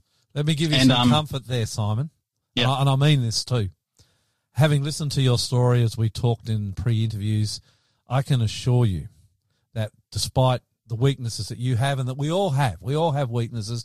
We all fall short of our own expectations. God has used you very powerfully, and you, you should take comfort from that. You're not perfect. None of us are. You probably haven't done everything exactly as you could have or even as powerfully as God may have wanted, but He's used you and He's using you right now. Now, you have two other stories illustrating two types of prayer. Share that them with us. So, um, my first um, first type of prayer is uh, what what everyone, a lot of people have heard of. They've heard of intercessory prayer. What does That's that where mean? you're intercessory prayer for me is where you're praying for someone. They may not even know that you're praying for them. And um, that comes back. I found out I was adopted uh, later in life, um, How old were you when uh, you found that out? uh, 24. Um, so until you that- were 24, you didn't know you were adopted. You thought, No, no. My parents, um, my adoptive parents, uh, you know, mentioned to us when we were little, but then um, for various reasons, um, just just sort of uh, put it on not under the carpet, but sort of never mention it. Um, there was things mentioned phrases like when we brought you home from the hospital, yeah, that type of idea. Um, there was no pre- um, pictures of mum being pregnant with any of the kids. Um, that sort of idea. So when 24 came along, uh, I just come back from Thailand, believe it or not. Um, and my parents sat down and said, "Hey, you know, some Now, people ju- get just to for choose." those their- who weren't here last Yeah, yeah, sorry. You went to Thailand to teach for a year and a half. That's right. Uh, Uh, and refugee school That uh, was in the part jungles of of, God's Thailand. intervention too, wasn't it? But you have to There was. listen to the story last week, Hunty. You do. So go on. You, you've come back from Thailand. Yep, go on. Yeah, and I found out that um, that I was adopted. I was um, I was fostered from when I was eight weeks old, and um, my natural mother was one of those uh, stories that's actually in the in the news right now, where they're doing a um, uh, an inquiry about uh, babies that were forcibly adopted uh, out uh, in the 60s and 70s. So although And, you're uh, not Indigenous, you are actually still one of the stolen generation. I wouldn't want to uh, label myself as that, but um, definitely um, from the stories that uh, I've met my natural mother Yep. and father, and um, you know she never got to even see me um, as a baby. They had a sheet up. Uh, she never got to hold me. Uh, the doctors lied to her and said that I, I didn't breathe for 20 minutes and I was a vegetable and go home and forget about me. And that, that, um, that sounds stolen to me, brother. yeah, yeah, and so there was a lot of um, uh, yeah. So again, Lifeline. If if there, are, I know there's many many women out there, and and um, people like me that have gone through worse. Like I ended up in a beautiful home, um, had a wonderful life, but there's other people that didn't. And so again, Lifeline. Um, sorry about um, triggering those sort of things as well. But I found out that um, my natural grandparents, so my mother's my mother's parents, um, didn't believe the doctors um, what they'd told uh, my mother, and uh, they prayed for me morning and night my entire so this life. is your intercessory prayer. My Someone intercessory prayer. praying for you. yeah, praying for me Yep. as a baby, growing up, and just believing that I was I was alive and I was well. Um, and it was only until I was 24 uh, that they that we got to meet. And there were, I tell you, there was lots of tears, and they saw those those prayers answered uh, in my life. And I went and I was telling them about my life and how I'd grown up and the family I'd lived with and um, and loved. Uh, they they saw their prayers answered. They've both passed away now, uh, but I know that uh, I'll see them again. So these grandparents, Yeah. these are the grandparents of your adopted family or your No, my my natural, my birth family. Wow. And they were praying Yeah. for you. Yeah, very strong Christians, um, part of Church of Christ um, Wow. congregations, and prayed for me morning and night. Um, you know, and So I they, they somehow I- knew that you were alive, huh? yeah, they somehow in their heart, and um, they knew I was alive, um, and they knew that that um, those prayers count. And you know, we talk about getting to heaven and finding out stories about where God has led us and um, protected us, and all these sort of stories. Well, I'll I'll have a big thick book that I'll be uh, filling in some time. I know.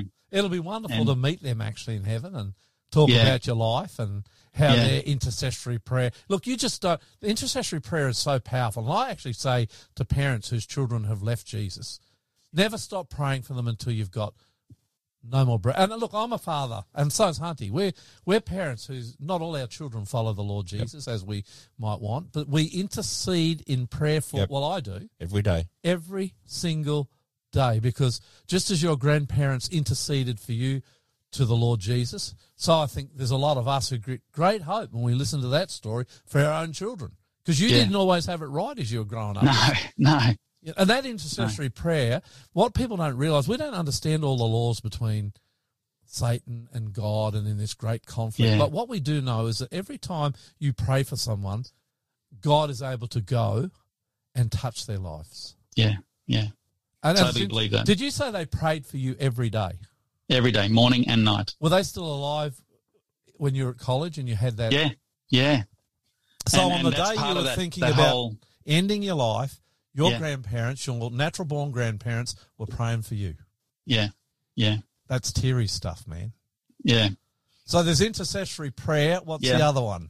the intervention prayer uh, is the one that I talked about last week, Yep. and um, the other the other prayer. So you've got intercessory, which was your grandparents. Yep. You've got intervention, which was God who saved you when you were at Avondale University, and this is the third one. This is the third one, and this is when I um I learned this when I was uh, working in Thailand, and um, it was it was tough out there, and there was uh, you know I was a young person away from home, very tough conditions, you know, washing in the creek, uh, living in a bamboo hut, leaf roof, um, uh, no no sort of no electricity. Uh, Whereabouts Just- in Thailand were you, by the way?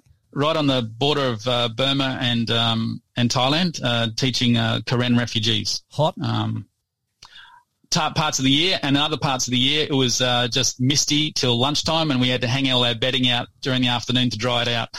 Because there's no walls; it's bamboo. Like No the- hot the mist- showers. no washing in the creek, and you had to dodge the elephant poo some days. And you were there for a year and a half. Year and a half, yeah, twenty months. Mosquitoes and I got malaria a lot. Uh, nearly died a couple of times, and that's another prayer. So my my nat- my adoptive mum, um, only we could only send letters, and Yeah. so it was like uh, six weeks by the time you sent a letter, got a letter replied um, back again, and my my mum, uh, my adoptive mum, Yep. and I called her mum. Yep. Um, she uh, had this dream that she needed to pray for me, and uh, she wrote this letter, and she prayed all night for me, wow. and wrote a letter. And uh, when I got this letter later, I went back to the day, and that was the night that I nearly died from malaria. Very, very seriously, um, very ill, um, and uh, yeah, very close to death. And my, I was in Thailand. Mum was in Australia, and uh, she's praying for me that night, um, knowing that uh, I needed protection. And That's- that's uh, it, it was worked, worked out at the same night. That's intercessory prayer again, isn't it? Yeah, it is. Hey, It hey, is.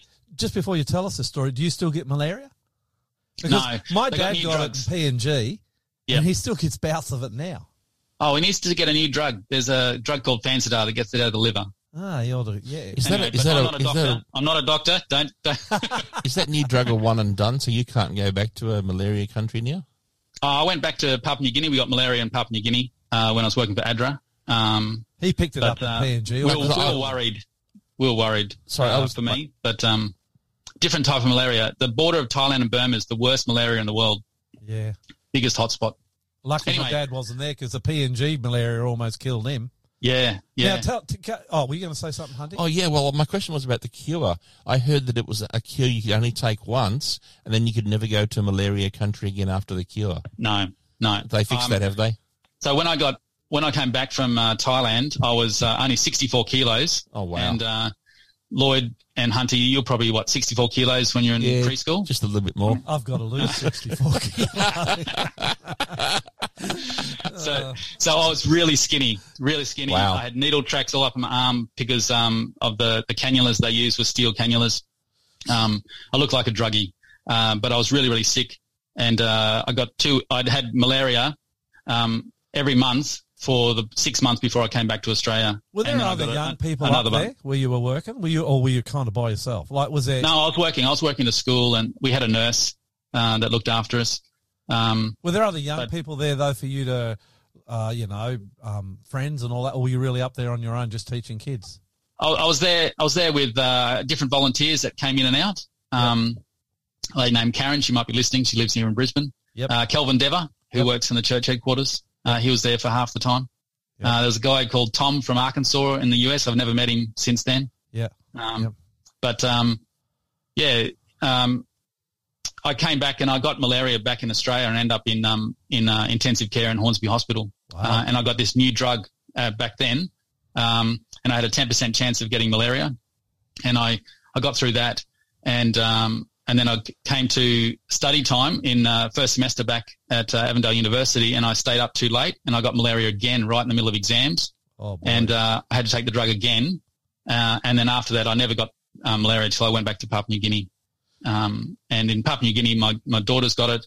You know, lots of people get it in in, um, in Papua New Guinea, and, and they've got that. The new drug that I took back in '91 was the standard is the standard treatment now across the world. okay, third prayer. You're up in Thailand. Yeah, sorry.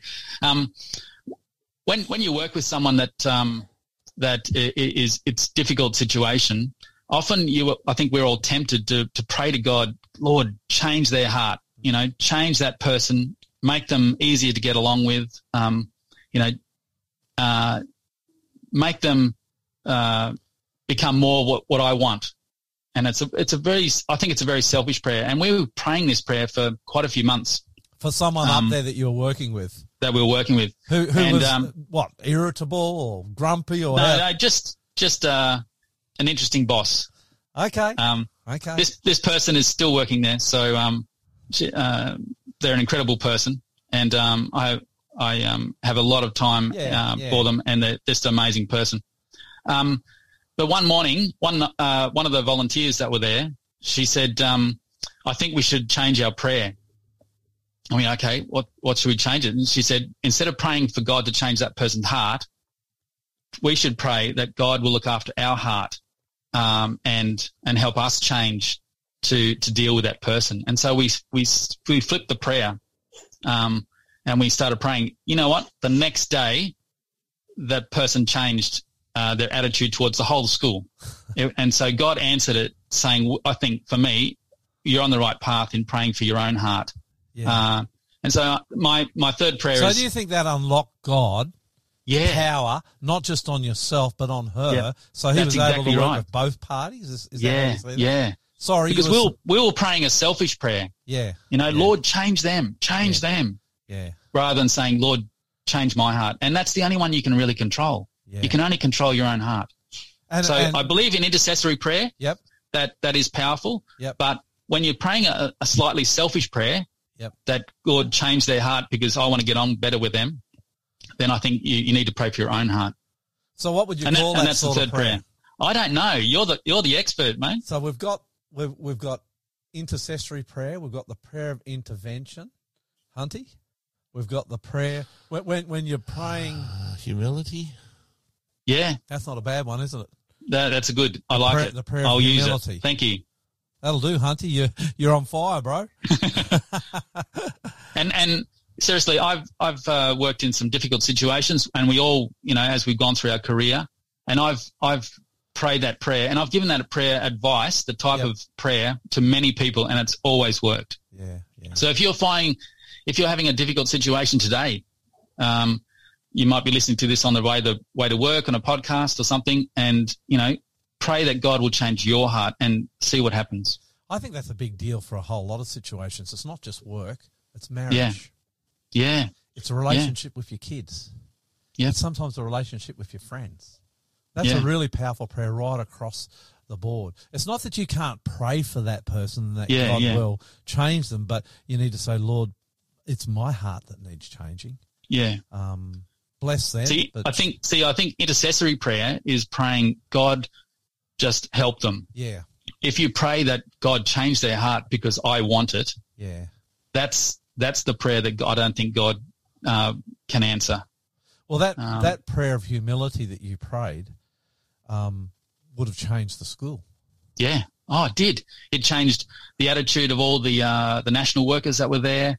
Um, everyone was impacted by the positive uh, change of culture uh, in that in that school. Hey, our time's up, but I just want to Yep. ask you one last question. Yeah. You're back in Australia. You're married. You've Yeah. got you've got children. Yep. Are they at school or uni or? Um, uh, one daughter is just finished uh, uni. She's a teacher of grade one, and the the other uh, daughter is in uh, final year of teaching high school uh, and she's uh, actually in prac teaching at the moment, but uh, she'll be grading at the end of this year. Nice. Both from both from Avondale University. Awesome. I just did what I said I wouldn't do, Hunty. Ejected your headphones I again. lost my headphones again, so I missed that entire answer. So they're both But, um, teachers. They're both teachers, like you. Yeah, yeah.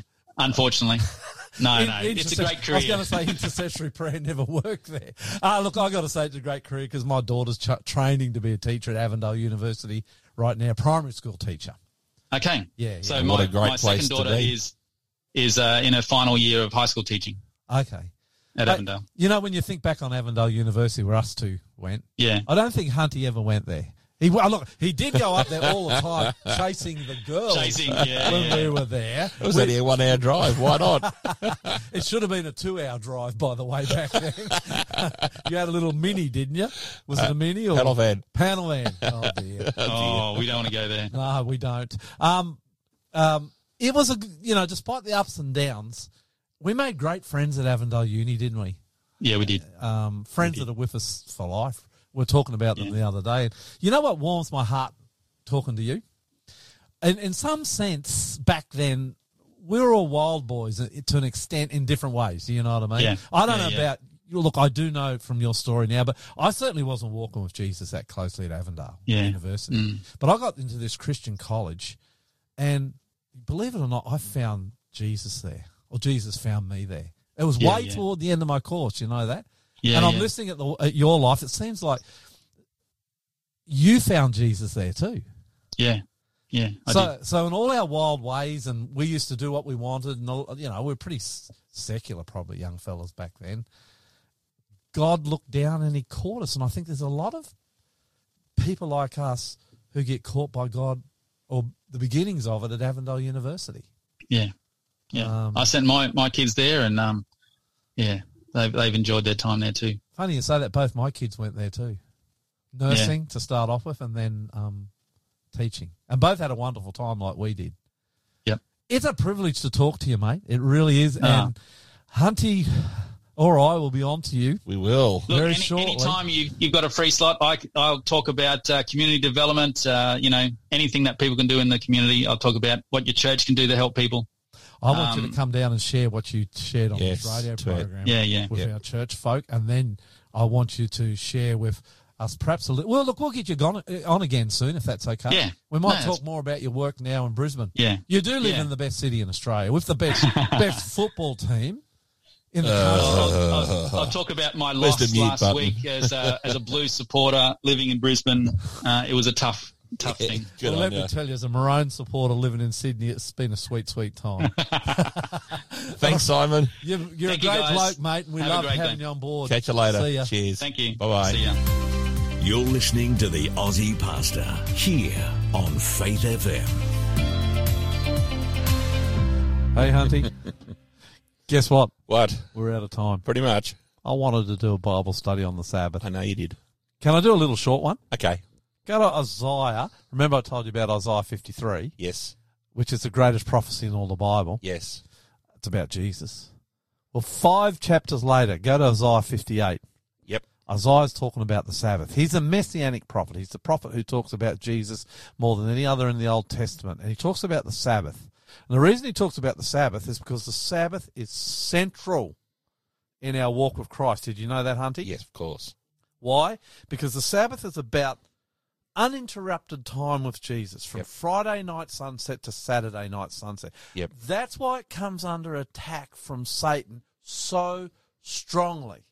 It's about uninterrupted time with Christ, with Jesus. Mm-hmm. And it's been like that since the creation of the world. We're designed to be with him, and on the Sabbath, he heal when we're with him, when we're spending time with him. Yep. He heals us. Yep. He builds us up. He puts us back together. Yep. Gives us this thing called rest. It, it's really another word for peace, Yep. so that we can go back into a hostile world.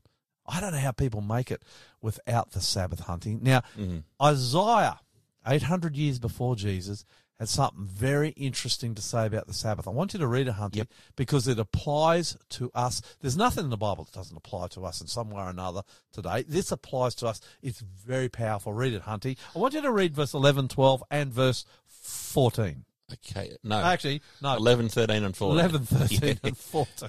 okay, good. Oh, dear. All right, um, I'm in the NLT. Is that all right? Yeah, good, good. Okay. The Lord will guide you continually, giving you water when you are dry and restoring your strength. You'll be like a well watered garden, like an ever flowing spring. That's what it's like when you've got the Lord guiding you in your heart. You're spending time with Him. Now, watch this, Hunty, verse 13. So strong, so powerful. Okay. Keep the Sabbath day holy. Don't pursue your own interests on that day, but enjoy the Sabbath and speak of it with delight as the Lord's holy day. Honor the Sabbath in everything you do on that day, and don't follow your own desires or talk idly. Verse 14. Verse 14. Then the Lord will be your delight. I will give you great honor and satisfy you with the inheritance I promised to your ancestor Jacob. I, the Lord, have spoken. I like verse 13. Honor the Sabbath in everything you do on that day, and don't follow your own desires or talk idly. Idly. Interesting. You know what that's talking about? No, Spend the Sabbath with Jesus. I can't get that. You know how to do that? How, how would you spend the Sabbath with Jesus? Well, for me, I I, I was brought up uh, in a conservative Christian family, and Sabbath for us was not going to the shops, not to the mall, not not going off to the car Is races that or what the footy. Sabbath means? I was just saying the things we didn't do, But, but, but, which but made it special for us. does that make it special? Well, yeah, not doing secular things, going to church, reading our Bibles, uh, having spiritual discussions, sitting around as a family, talking about. You didn't like that? That's how I was brought up. But is that how it is now? No. I brought my kids up differently. On Sabbath, we went out on the boat. We went hiking, camping. We went fish, not fishing, um, for, for walks in nature. Okay, Sabbath. Um, spending time with Jesus. It's about relationship. Yep. So I start to think about relationship. I reckon getting out to nature like you did was really cool. Yeah, my kids love that. Because when you're out in nature, you're with Jesus. Um, because he made it. And it certainly, you know, sends you back to him. Church, definitely. You other believers, Of course. you're worshipping Jesus. Well, I took that as a as a given. It's very, very powerful. Fellowship, I mean, at our church we do fellowship lunches, Hunty. Very powerful with other believers. Yep. And Jesus. I mean, there's a whole host of things. When you're at church and you're singing, I mean, that's really powerful. Yes. Experience with Jesus. Yes. I think I, when it comes to Sabbath, people often say to me, Oh, what do you do on the Sabbath? What don't you? You know what? If it brings me closer to Jesus, I do it. If it's neutral or it doesn't, I don't. That's a good call. Very, very powerful. This last song, Don't Forget the Sabbath, Fountain View Academy. I think it's a beautiful song, and it is all about the joy of spending your Sabbaths with Jesus Christ. Welcome, welcome, ever welcome, blessed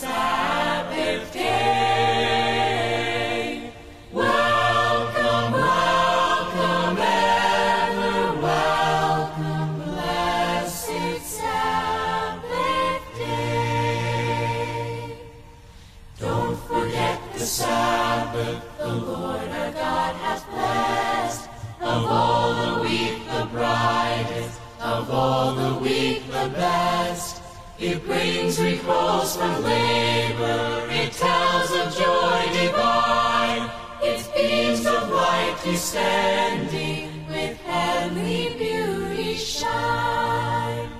Keep the Sabbath holy and worship Him today. Who said to His disciples, I am the living way. And if we meekly follow our Savior here below, He'll give us of the fountain whose streams eternal flow.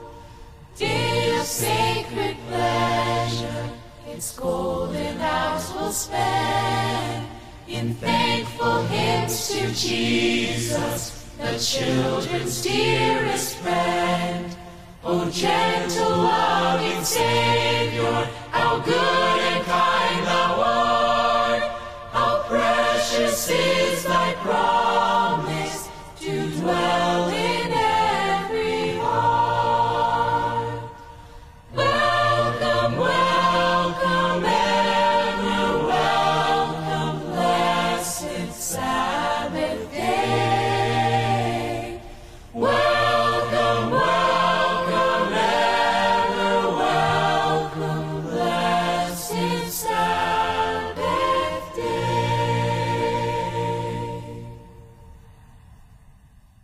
Beautiful Hunty. Love that.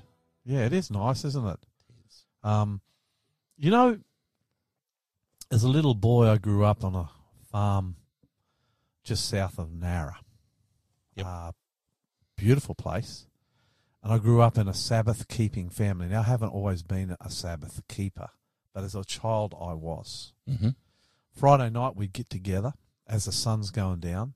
We'd have worship. My auntie was there playing the piano. My grandmother was playing the violin. She was actually a concert violinist in the Melbourne Symphonic Orchestra Wow. in her younger days. And my dad would be playing the saxophone and we would sing. This is how we bring the Sabbath in. Nice. We'd sing, and when we'd finish singing, half an hour, I can't remember, it's just beautiful. In this old 100 ramshackled house, 100 year old ramshackled house we live in.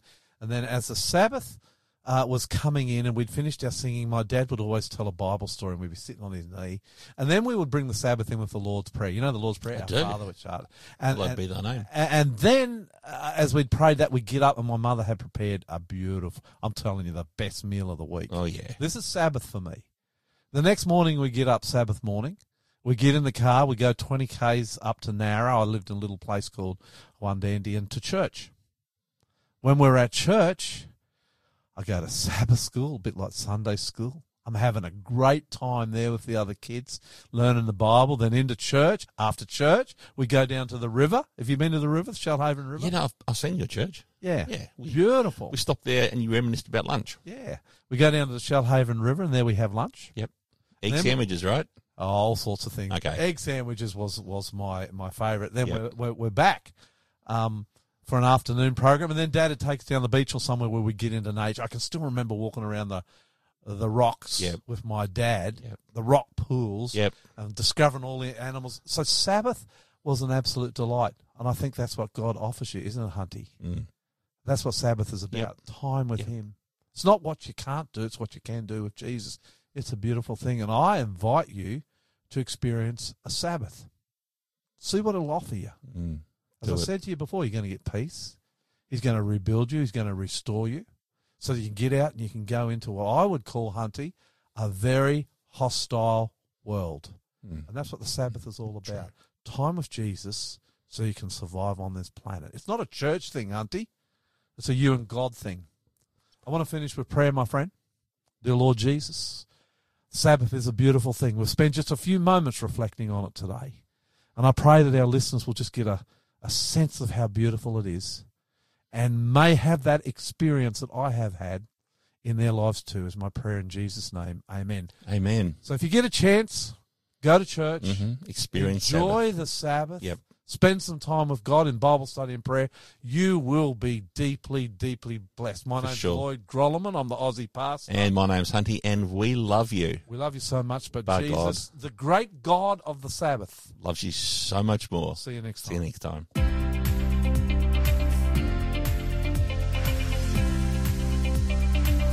Thanks for joining the Aussie Pastor.